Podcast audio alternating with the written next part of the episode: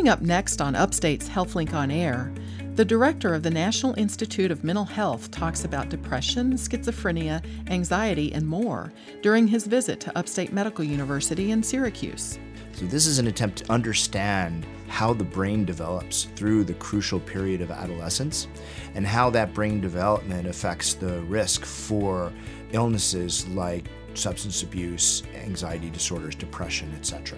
A pediatric infectious disease physician and one of his students talk about their research on respiratory infections that's taking place in Ecuador. You know, a lot of people haven't heard of respiratory syncytial virus, but it is the most common reason why infants are hospitalized in the United States and most of the rest of the world. And a pathologist describes how laboratory testing helps doctors diagnose and treat patients in the hospital. All that and a selection from the Healing Muse right after the news.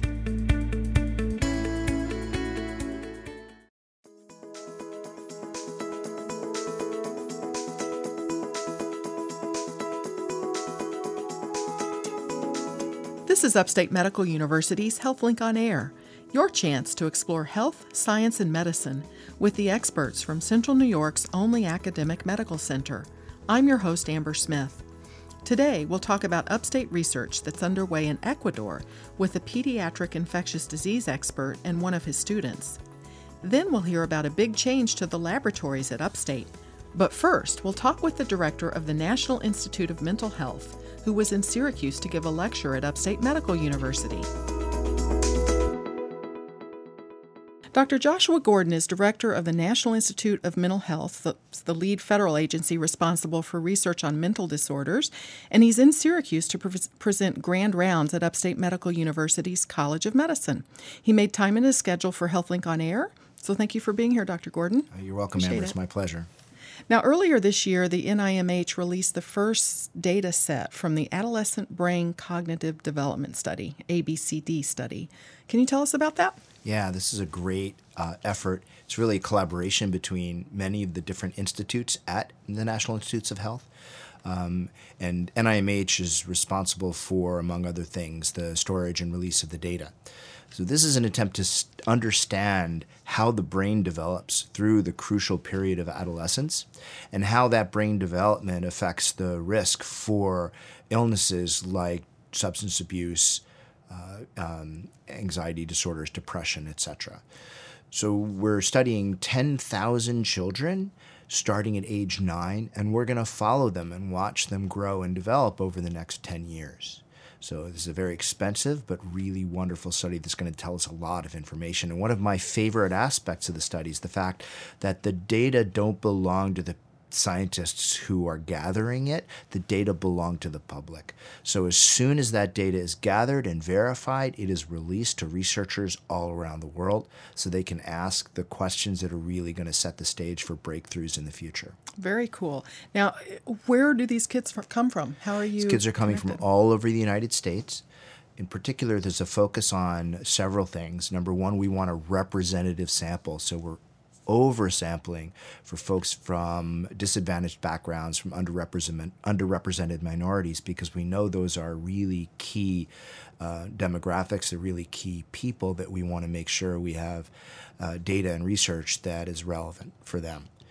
Um, the other uh, aspect is we're trying to get uh, folks from rural areas as well as urban areas. So not your usual, you know, major medical center sample of folks who live in a big city. We really want to make sure that this sample is representative of kids all across America.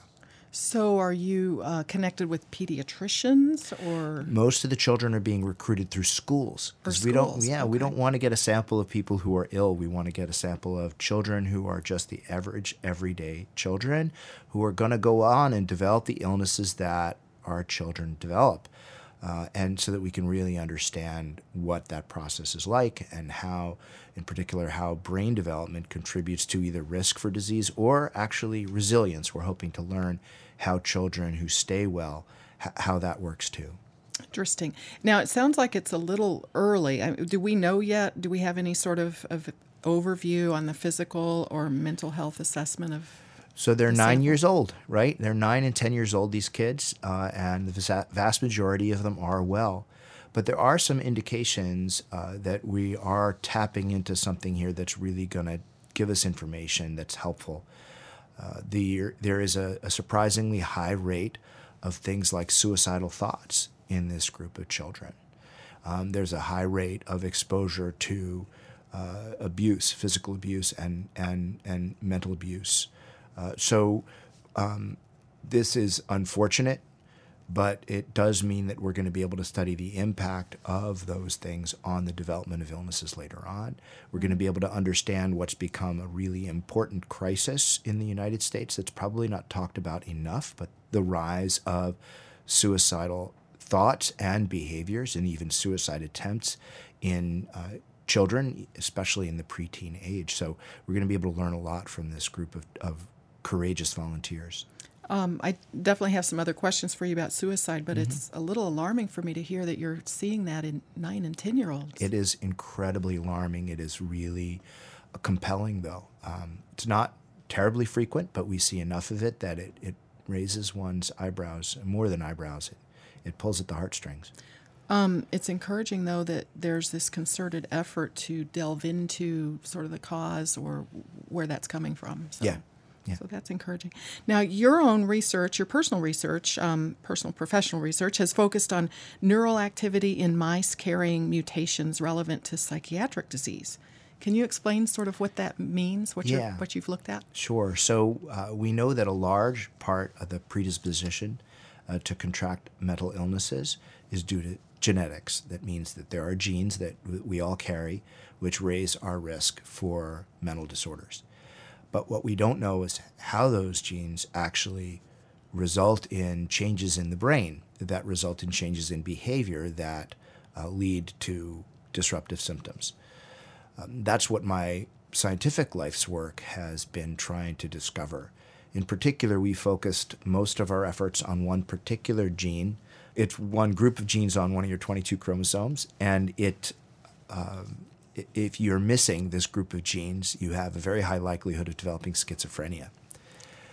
And we've studied the impact of missing those genes in a mouse model on some important symptoms that really cause disability in schizophrenia that is cognitive symptoms. So people with schizophrenia don't just have hallucinations and delusions the you know the psychosis that people think about but they also have tremendous difficulty with things like balancing checkbooks uh, remembering where uh, actually navigating through cities um, figuring out uh, uh how to make it in, in life in general, even when their psychosis is, is controlled by medications. So, understanding these cognitive symptoms and how, in particular, the genes that lead to schizophrenia cause cognitive symptoms is an important endeavor, and that's what that's what I've been working on in the lab.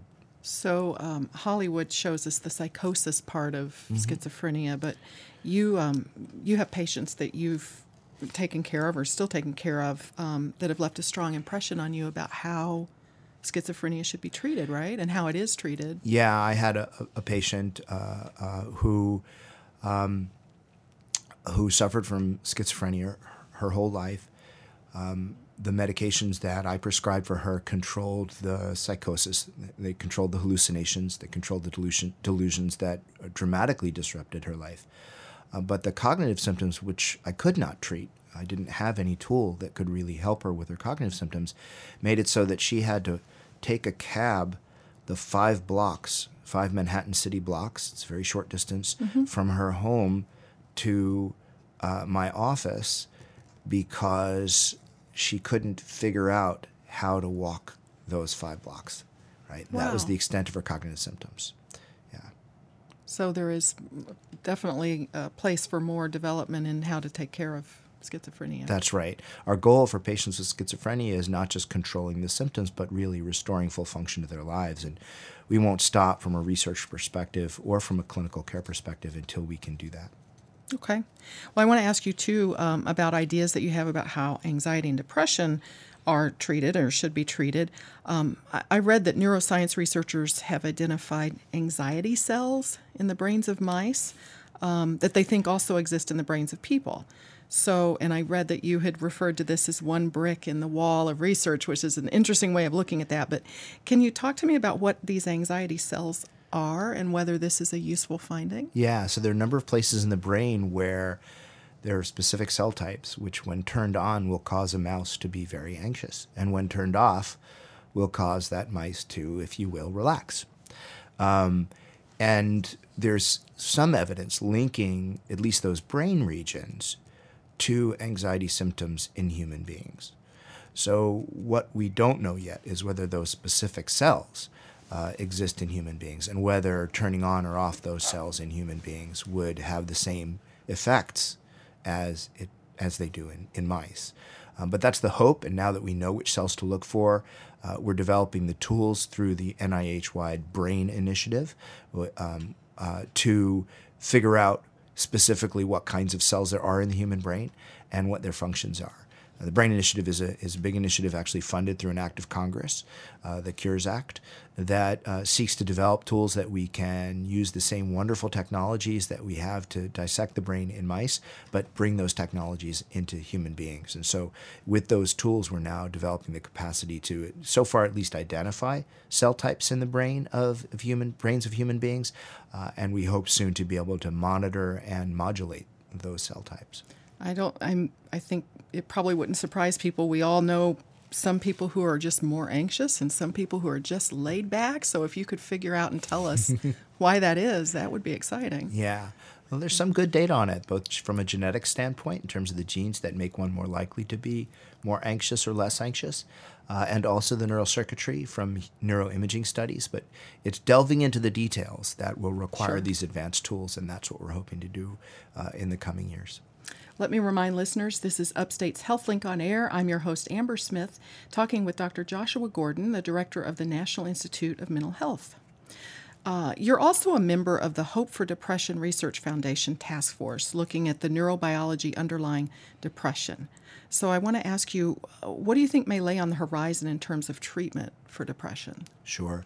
So just a quick correction: I, am no longer a member of the task force. I can't be oh, and be okay. National Institute of Mental Health director. But it was a, a, collaborative effort, research effort that I participated in when I was uh, before I became the director of the National Institute of Mental Health.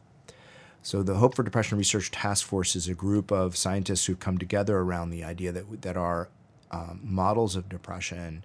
Uh, that we use to study the neurobiology are lacking in several key features, uh, the, the principal one being that depression is a recurrent illness. That is, you don't just get one bout of depression, you get multiple bouts of depression throughout a lifetime. And that the biggest problem in depression is treatment resistance. And most models of depression use treatment response as a way of showing, oh, I have a good model of depression. So uh, the idea is to try to develop models of depression that show this multiple episode phenomenon and also that show actually failing to respond uh, to the appropriate medications. And one of the main things that that group has done is created uh, a, a, database where they've been able to compare uh, the changes in cellular function in animal models of depression as well as in humans with depression. And they've identified several key targets to come out of that. So that's really an effort to try to, again, understand the brain underpinnings of an illness as accurately as possible, translate from animal models of the disease where you can get into the nitty gritty to, to actual human patients suffering from depression and use the knowledge from that translation to design new treatments. We've had uh, other experts from here at Upstate Medical University talking about um, depression treatment, psychotherapy versus medication. Um, but I also wonder if there's a, a place for prevention of depression. Is that? So, actually, that's an area of very um, uh, sort of cutting edge research. There's some efforts, for example, to inoculate, if you will, individuals against stress as one strategy for prevention of depression. Not all depression is precipitated by stressful events. Uh, but uh, but there uh, many people with depression uh, have depressive episodes that are caused by stressors. Uh, and so, trying to understand stress biology is something that the NIMH is very much interested in, and their efforts, uh, both using both medications and psychotherapies, to try to help prevent the adverse responses to stress. Uh, prevention of depression, though, uh, to some extent, we, we do know many things that could help prevent depression. Preventing child abuse, for example, we know that child abuse raises your risk for subsequent depression later on. So uh, that would be a public health goal I think that we could all agree on that would uh, reduce the risk of depression later in life. That ties back to the ABCD study, perhaps. That's correct. ABCD will look at that relationship and, and not just look at the relationship, you know, to the extent that we know it already. Those who have been abused as children, you know, go on to get uh, uh, depression at higher rates, but also be able to look at the brain consequences. So, you know, we know that not all children who have suffered traumas uh, uh, during childhood, not all of them will go on to develop a mental illness later on. Can we see something in that teenage period that either predicts uh, resilience or predicts risk, um, and and that will allow us to develop preventative efforts that are based upon those who are really at risk and not not just everybody. Interesting. Um, you've been quoted in multiple news reports having to do with suicide, um, particularly suicide among people in middle age. Uh, what are the main reasons that people in middle age are looking at suicide as an answer? Uh, that's a, a, complex question, and we don't have a full answer for it. But um, there are some indications from a recently released CDC report last spring that suggests um, several factors. One is substance abuse. We know that over half of the people who complete who die by suicide have substances in their system at the time of death. The most common one being alcohol, uh, but also frequently opiates and other drugs of abuse. Okay. Uh, another factor we know is mental illness. About half of people who uh, died by suicide um, in that CDC study had a mental illness that was diagnosed. Um, but we know from other studies that it's likely that the vast majority of the other half who did not have a diagnosed mental illness nonetheless suffered from a mental illness that was undiagnosed. So we know treating mental illnesses is a key part of trying to prevent suicide. But the CDC report also identified that significant stressors and lack of social supports also uh, uh, in, increase your risk for death by suicide. So, everything that we can do to help support those who are suffering from, uh, you know, whether it be family illnesses or uh, loss of income or uh, other disruptive factors will help prevent suicides. And some of those may be red flags for loved ones of, of people in those situations, maybe. Absolutely. All right. Well, I understand that you and your family visited a town in northeastern Poland this summer, um, learning about your family roots. So, and you wrote, a, you shared this on the NIMH website. So I wanted to see if you can tell us about that trip. Yeah, sure. So I have a, um, those who don't know, I have on the NIMH website a regular uh, series called Director's Messages, where I write about mental health issues, and I often try to draw upon personal experiences to to flesh out my thoughts about it. So I uh, was fortunate enough to be able to um, visit this town in northeastern Poland called Ostrov, Ma- Ostrov Mazowiecka. I think I'm butchering the pronunciation. uh, but this is a place where my grandmother lived uh, when she was a child during World War One, and it was a period where the town was being occupied by German soldiers. Uh, and because of the war, of course, there was a, a really uh, uh, a lack of basic supplies of food, of wood to, to burn to heat houses, and uh, um, a lack of jobs. And it was a challenging time, obviously. My grandmother grew up in that challenging time. And it made me think about what we were doing at NIMH in terms of trying to look at the effects of stress, particularly the effects of stress during childhood. Uh, uh, stress and deprivation on subsequent mental health risks. So I, I wrote about uh, our efforts there and contextualized it by uh, my visit to that town. So, what is severe chronic stress? Because living in a time like that of adverse, yeah. such adverse conditions, what does that do to a person's health and mental health, or potentially? Well, I think again, different people will respond differently to the periods of of stress. But in general, the more severe a stress and the more chronic a stress, the more likelihood that even the most resilient of people will eventually have adverse impacts. Stress raises the risk, of course, for things like post traumatic stress disorder. That's, you know, a, a, a, a constellation of symptoms that include high levels of anxiety, high levels of avoiding things, um, and uh, and often depressive symptoms as well. Um, it also raises your risk for depressive disorders and anxiety disorders, two different classes of disorders that have slightly different constellations of symptoms but share underlying biology. Um, stress also raises your risk for things like bipolar disorder and schizophrenia as well, or at least may precipitate episodes of uh, worsening if you have a predisposition to those disorders. So, stress universally really increases your risk for psychiatric disorders. It also increases your risk for physical health disorders as well. So, um, it has, and, and again, different people respond differently. Um, uh, but again, the, the more severe and the more chronic the stress, the, the more likely adverse outcomes. Now, I always hear that, you know, children are so resilient. So, children living in adverse conditions, um, would they necessarily fare better or? Yeah, you know, it's an interesting phrase children are so resilient. Um, many children do bounce back quickly from acute adverse effects, at least on the surface.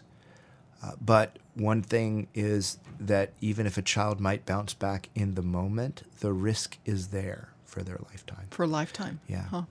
So uh, uh, children may be resilient in childhood, um, but the effects can be lasting nonetheless. Is that because does stress have an effect on our genes? Like, does it carry on through the generations if you go through something? Yeah, as... so there's a lot of data now to suggest that stress has effects that are called epigenetic, so not actually genetic. They don't change the genes. Our genes are pretty much uh, written there um, and, and inherited.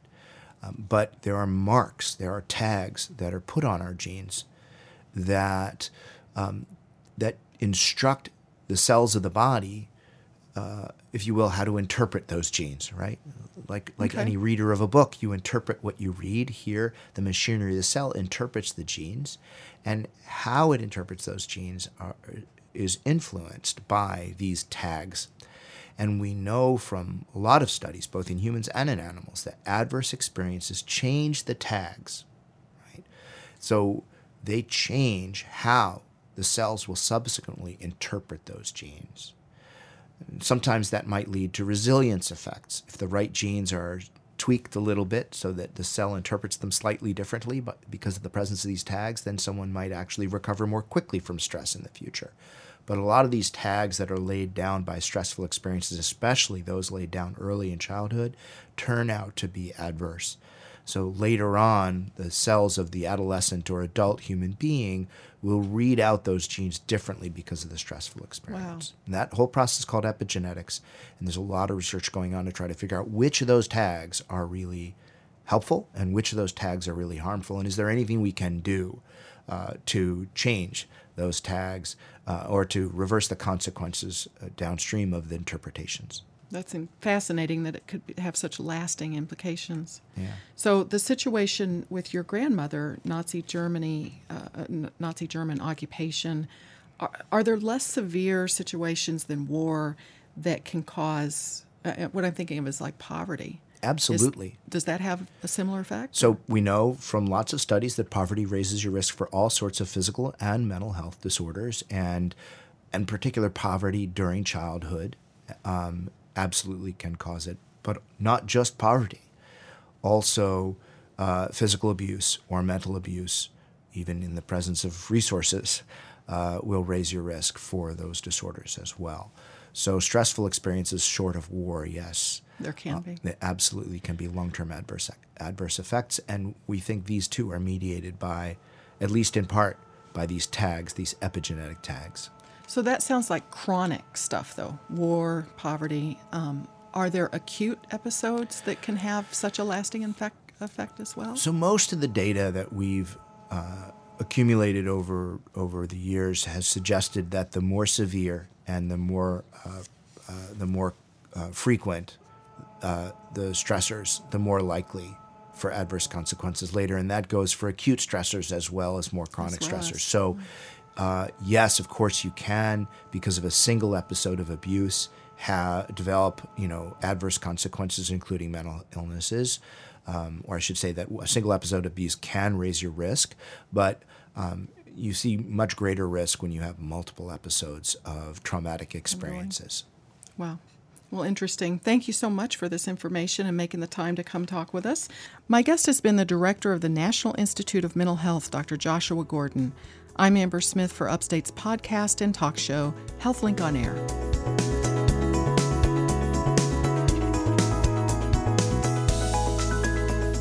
Next up, the Central New York connection to respiratory infection research in Ecuador.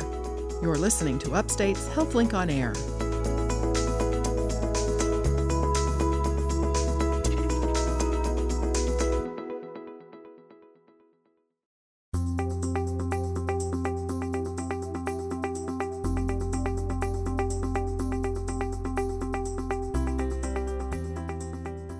American Society of Tropical Medicine and Hygiene offers a fellowship in tropical medicine that's awarded annually to medical students who are involved in clinical or research electives in tropical areas. It's designed to encourage young researchers to continue their work and to recognize their achievements.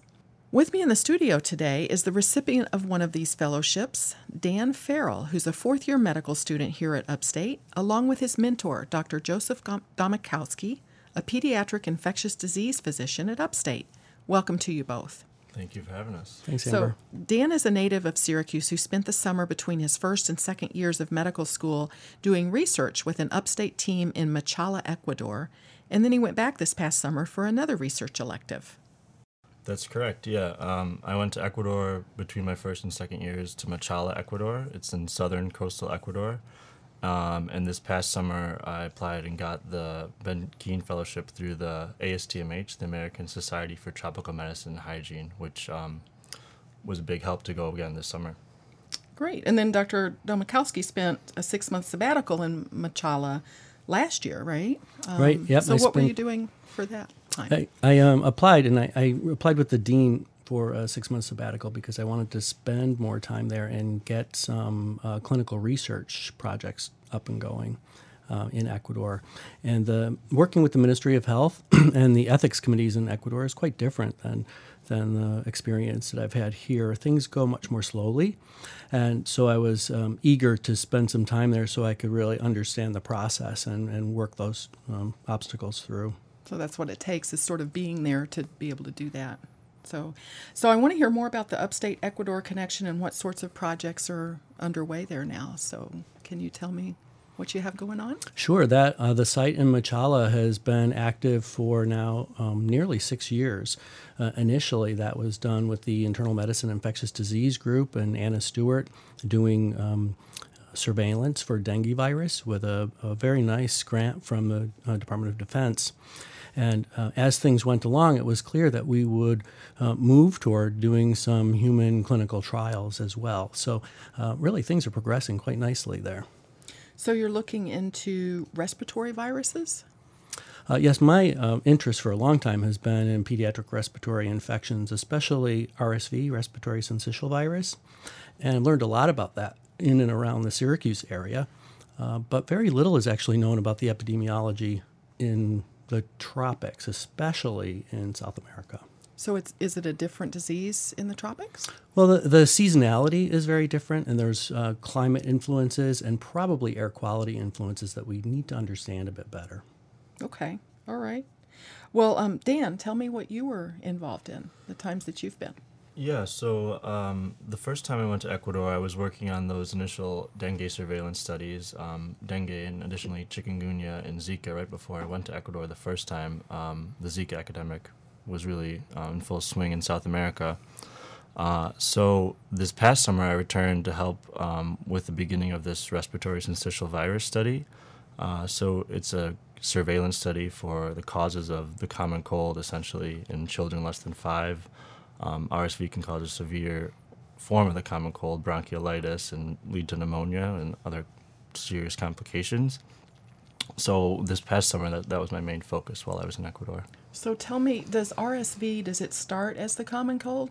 Can, kind of give me a primer on what RSV sure, is, if you will. Yeah, it starts with runny nose, uh, cough, so, sore throat, uh, just general malaise, and can progress to wheezing, can progress to pneumonia, um, usually resolves on its own with supportive treatment, but certain babies, especially less than one year, um, can go on to have serious complications, especially if they have severe lung or heart problems if they were born very prematurely. So there are certain definite um, serious consequences. So is it it's it's more than just one virus? I mean, there's multiple viruses that are responsible for the common cold, right? Yeah, absolutely. So respiratory syncytial virus is just one of them and the one that we're particularly interested in. However, what we're doing is testing for um, 17 viruses and three bacteria, which are the common culprits of the common cold. One of the most common being rhinovirus, which is common here, common there, common everywhere. But really, this data doesn't exist in Ecuador. It hasn't been studied this way, especially in the outpatient setting, which is what we did. Is the seasonality, you mentioned the seasonality is different there. Is it uh, opposite of here? Like, is there winter happening when we're having summer? Uh, not necessarily, even though part of Ecuador is in the southern hemisphere. It's on the equator. That's why it's called Ecuador. Uh, so there's tends to be a peak like we have here in like February, January, February, March, but there's also a summer peak in June and July of uh, respiratory infections. And in general, in the tropics, it, there's just more variability in the seasonality of viruses. And additionally, in Ecuador, there's another aspect, which is altitude, because Machala is on the coast, and Quito, the capital, is in the mountains and much high elevation um, up in the Andes. What does the altitude do to these viruses? Are there more of them at higher altitude or less? Well, it, it turns out that, that this is a brand new area of exploration, even in um, developed countries in the world. And it does appear from uh, recent work that others have, have looked at is that high altitude impacts both the frequency and severity of RSV infection in particular, maybe some of the other viruses too. So we'd really like to compare some of the epidemiology from Quito to the epidemiology along the southern coast, which is at sea level, um, just to see if, if we can find some of those patterns. Would it be um, climatic stuff that's different? I mean, higher altitude, it's colder, right? Mm-hmm, it's Would that have something to do with it, maybe, or? It's colder. There's more ultraviolet radiation. Um, the air pollution is slightly different. Um, that affects the air pollution. That there's more radiation up higher in the altitude, um, and up in the mountains there's much more variation in temperature and just overall different climate than from a sea level coastal tropical area, which is what you'd expect hot and muggy, or there's a rainy season and a dry season. But in the mountains, it's much more variable. It sounds like there's a lot to look into there. Now, your work in Ecuador, are you seeing children who have the common cold or RSV there? Is that part of your research? Do you see the disease in people there? Um, yes, in fact, now that we have testing capabilities, we've begun to test the, the babies that we've enrolled in this study. And um, the very first test result that we got back was a baby that was positive for RSV. So I think that was a good indicator that we're on the right track. You're on the right track. I just wondered if there's uh, anything you've noticed, the differences you've noticed between RSV in Ecuador and RSV in babies in central New York. Well, we started um, enrolling subjects in Quito in June and in Machala in July. So we only have a few months of data to really mm, sort of start to make those types of comparisons. But what appears to be true right now is that influenza B is creating a bunch of trouble in Machala. We're not seeing it in Quito. I think the RSV season is on its way, and we might have just caught the end of it um, in Machala with that very first positive sample that we saw. Huh, interesting. All right. Let me remind listeners this is Upstate's HealthLink on Air. I'm your host, Amber Smith, and I'm talking with Dan Farrell, a medical student at Upstate who did a fellowship in tropical medicine, and his mentor, Dr. Joe Domachowske, about research that's underway in Ecuador. So I wanted to ask you, too, um, both of you have spent some, some time in Ecuador, what life is like there, what your daily life was like. Sure. So, what did you enjoy about it? Um, I definitely enjoy the culture, the people, the food. Um, so I'll kind of run through a typical day while I was there this past Okay. summer uh, working on this study. I would wake up and take the bus or a taxi to uh, the clinic, an outpatient clinic that was a public health center. Uh, taxis there cost about two dollars, and this is like a five ten minute ride. Um, the bus is thirty cents. American money? American money. Ecuador uses the dollar. Actually, they changed the dollar in, um, a few years ago because of inflation in their country. Uh, so in the outpatient clinic, it's actually a pretty pretty nice clinic. It's new. Um, there's several pediatricians there. There's several different specialties there. Um, sometimes supplies are somewhat limited, but in general, there people are seen and treated and given medications when they need them.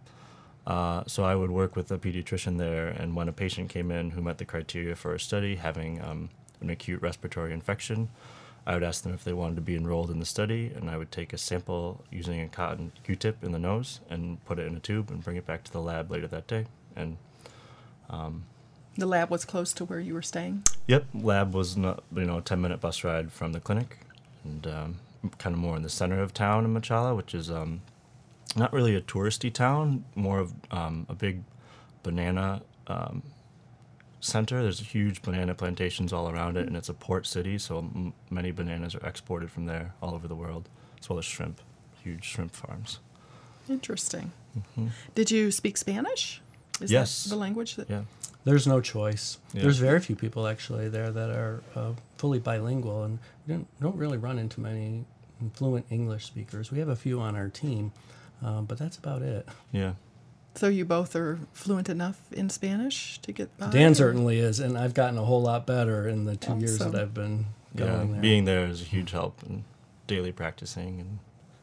So you probably ate a lot of bananas and seafood. Yeah, a lot of bananas, a lot of seafood, a lot of really good seafood dishes, a lot of fruits. Um, the the market you can get really really good fresh fruit for very cheap and all sorts of things. Well, I want to ask you too. Um, we're not that far out from the earthquake in 2016, right? And some of uh, your research is sort of tied back to that time. Is that correct? Somewhat. That's how I first mm, came to the idea that we should be studying the air quality measures. Uh, when I actually first met Dan um, in Bahia de Caraquez, which is on the northern coast of Ecuador, a few months after the 2016, it was, it was in April, um, that the earthquake uh, really wiped out much of that coast. Um, all the buildings and many of the homes, several, um, several hundred people died. And neither of you were there during the earthquake, Is, or were no, you? No, that was right before I was about to go to Ecuador okay. my first summer. Yes, and, and, I had planned a trip in June that year uh, to actually start the RSV project and, and get things up and running. And of course, Mother Nature had a different idea. And when I got there, no one wanted to talk about research. They wanted to help the people up north. Sure. So all of us just went up there and did as much as we could to help. Now, some of the upstate team was was there on the ground during the earthquake, right? Yes, uh, Anna, Stewart Anna, Stewart was there along with several of the team members who worked at the site in Machala, and they picked up and went up to uh, the earthquake affected area and brought supplies, brought medical equipment, and were looking for a place where they could set up an aid station and ended up in Bahia de Caraquez and started a relief clinic there, which has morphed and actually has continued through the years and sort of like a community engagement project led by um, one of the students who initially came there. Great.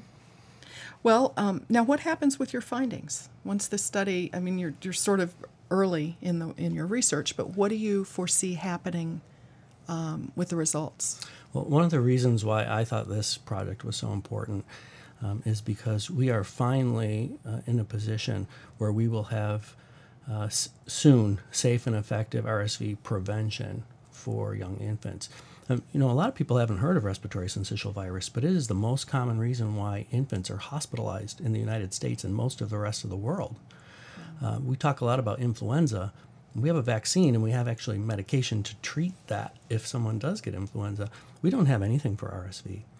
A couple of discoveries just several years ago have l- allowed that um, whole uh, investigational path to uh, explode. So, there soon, probably within the next two or three years, will be safe and effective prevention measures that we can use without a, a vaccine. Well, it's it's um, passive immunization. It's with monoclonal antibodies, but yes, it, it's similar to um, a prevention measure we use now in the U.S., uh, but with a couple of tweaks that make it far better um, and far more appealing, especially for developing areas of the world where it will be much less expensive. It will be a single dose for the whole RSV season and hopefully be used in all term newborns. So we can take those hospitalization rates from 3 or 4% of the whole birth cohort every year down to a fraction of a percentage. That's that's my goal.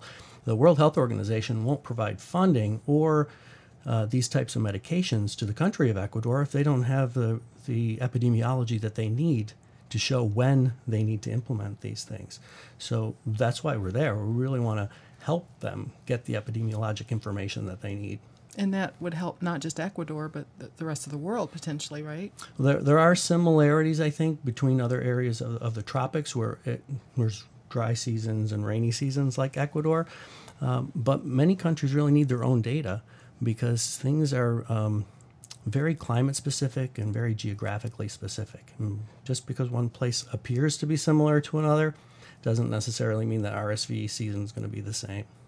Okay. Now, is RSV um, only an issue for the first year a baby's alive?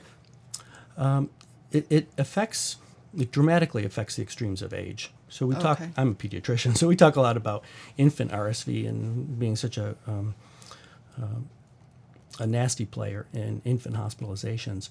But in um, individuals who are over 70 years old, it is the second leading cause of respiratory hospitalization, influenza being number one. And we didn't really appreciate that very well because our testing mechanisms were never very good for those elderly adults. Now we have really good diagnostic tests for them. Well, very interesting. I want to thank both of you for being here to share this information. My guests have been fourth year medical student Dan Farrell and pediatric infectious disease expert Dr. Joe Domachowske. I'm Amber Smith for Upstate's podcast and talk show, HealthLink on Air.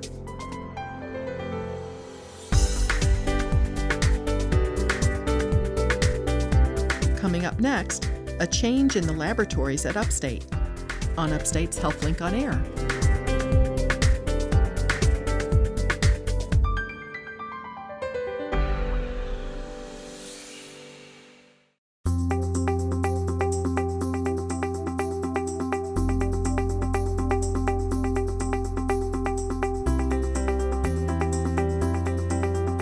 Upstate Medical University in Syracuse, New York, I'm Amber Smith. This is HealthLink on Air. One of the main tools doctors use to find out what's going on with patients and what treatments might work best relies on laboratory testing. And at Upstate, the labs are overseen by the pathology department. And here to tell us about a big change in the department recently is Dr. Matthew Elkins. He's an assistant professor of pathology, and I thank you for being here. Appreciate it. Thank you. So, tell us about the big change. Sure. So the big change for um, a, a large chunk of our labs here at our downtown campus was that we finally got into new laboratory space, uh, the fifth floor of our cancer center building. Um, this was a really um, important change. The laboratory's space that the labs were in was from the 50s, 60s, and was very cramped. Um, really constricted how much we were able to bring on new testing, as well as impacting how quickly we could get those results back to clinicians so that they could actually take care of the patients.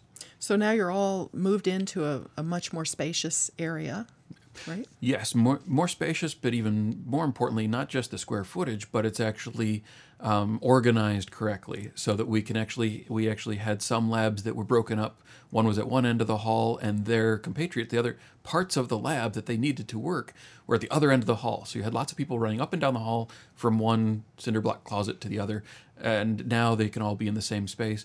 We get a lot more efficient um, and a lot more effective. So, uh, patients who come to Upstate University Hospital and have blood drawn or samples, whatever, taken, are all of those mostly all of those done here in house at the hospital and analyzed by lab, like yourself and colleagues? Yes. Um, so all of our uh, all the samples that are drawn here at the hospital or at any of our clinics, any of the outpatient clinics, any of the outpatient draw stations, all come to the labs here at Upstate. And the vast majority we actually will run in house. Anything that we need that the clinician needs right away, or that um, we do a, a lot of, um, we have testing right here in house. Um, because of our space constraints before, there were some testing that we had to send out, things that could wait. Um, but now with our new laboratory space, we're really hopeful that we can bring in a lot of those other tests and have the the testing um, more rapidly available um, for for our, our clinicians to help take care of the patients right away. Um, because the labs it's 24 hours, right? Oh yes. Okay, that's what I thought. Um, and we've talked with other uh, people on HealthLink on Air about uh, there's some fascinating stuff happening in laboratory with genetic testing and um, things of that nature. Is is that what you're able to do in the in the new lab space? So certainly we'll add into that. Um, so this this move, unfortunately, was not all of the laboratories. This was the the labs that moved were our twenty four seven labs, um, our chemistry lab. So looking at the electrolytes in people's blood, a lot of the major testing that we do. Um, my blood bank. So all of the testing that correct blood products for the patients. Uh, microbiology. So when we're worried somebody has an infection, figuring out what bug is causing their problems. Um, and certainly a lot of those tests will lead into what we call personalized medicine or really getting at what is the right uh, test, what is the right diagnosis, what is the right treatment. Some of our more specialized testing, the, the genetic testing, is already was already moved into a new space because they were expanding so rapidly in there up at our biotech accelerator center the good thing there and the reason they're in the biotech accelerator one because the space was available um, but two because the uh, results of genetic testing aren't needed right right away. If we have uh, somebody come in to the emergency room and they need answers right away we really want that testing in the same building. Right. That- that's why we have the 24 hour labs in there in the cancer center. Um, the genetic testing it's going to take a couple days to get those results back so it's okay with it being off campus, but really close. Okay, all right. Well, it sounds like um, you know the pathologists and lab technicians. They're really sort of members of a patient's care team that the patient may not meet, right? Absolutely. But are pretty essential to putting all the pieces together and making sense of what's going on, right? yeah, one one of the uh, uh, how to say this one of one of the descriptions of pathologists that have been given is that they're a doctor's doctor. Um, that usually we are not interacting directly with patients, but we touch on every single patient that comes in because laboratory testing is so prevalent. Um, and our role, uh, my role as a, as a physician overseeing these labs, is to make sure that the right tests are being done at the right time on the right patient and that they're being interpreted correctly. So I, I do a lot of education for our, um, labor- our laboratory information, uh, laboratory technologists, sorry, our medical school, our nursing school, um, as well as our practicing physicians, um, interacting with them frequently. Uh, it's often a uh, I'd like to say it's a requested uh, consultation, but it's often an unrequested consultation um, because sometimes if somebody doesn't know what they don't know, I want to make sure that there's not misunderstanding. So we're actually a very active part of patients' care, even though we're not always a visible portion. Wow. And in terms of, you mentioned lab technology, that's uh, an area of growth, right? We're looking for more people to go into that field. Yes, and there that's actually a huge field. We we've mentioned my lab reb- laboratory technologists, which here at Upstate, we in our allied health professions, we have one of the only four-year programs uh, to get someone licensed as a laboratory technologist. But that's only the start of it. There's actually all of the laboratory testing. We're constantly making improvements in it. So the biotechnology um, field is huge, and that's an area that's constantly needing new people to go into it.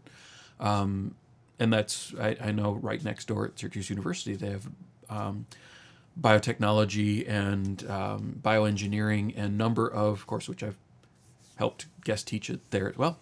I talk a lot. um, so that there is a huge field and there's a huge area of need for um, for new people interested in um, being part of the medical profession. Being a doctor and being a nurse isn't the only profession by a long shot. One big area is uh, laboratory testing, whether it's on the front lines like my staff and I are, or behind the scenes making the next new test. Wow. Well, it's exciting. And I appreciate you coming in and sharing this information. My guest has been Dr. Matthew Elkins. He's an assistant professor of pathology at Upstate. I'm Amber Smith for Upstate's podcast and talk show, HealthLink on Air.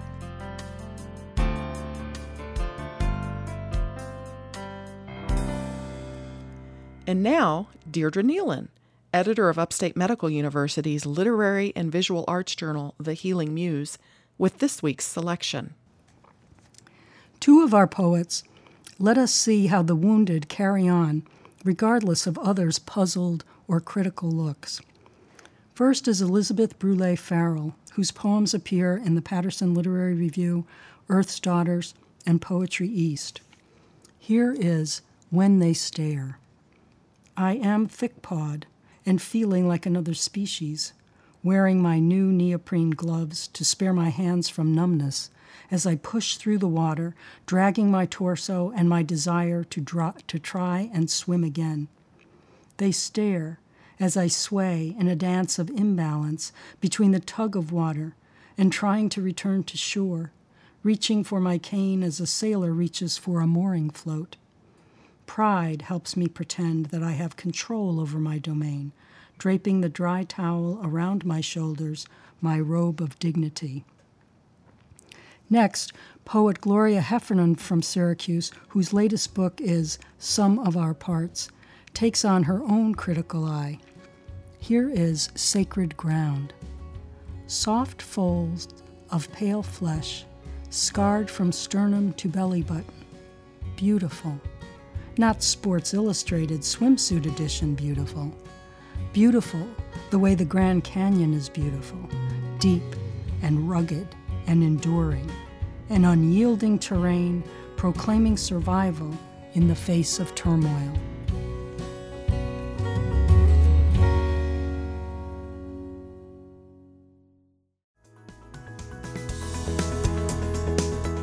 This has been Upstate's HealthLink on Air, brought to you each week by Upstate Medical University in Syracuse, New York.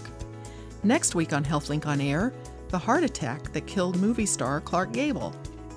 If you missed any of today's show, listen on demand on our website at healthlinkonair.org or find the podcast in iTunes and other podcast sources by searching for one word, HealthLink. I'm Amber Smith, thanking you for listening.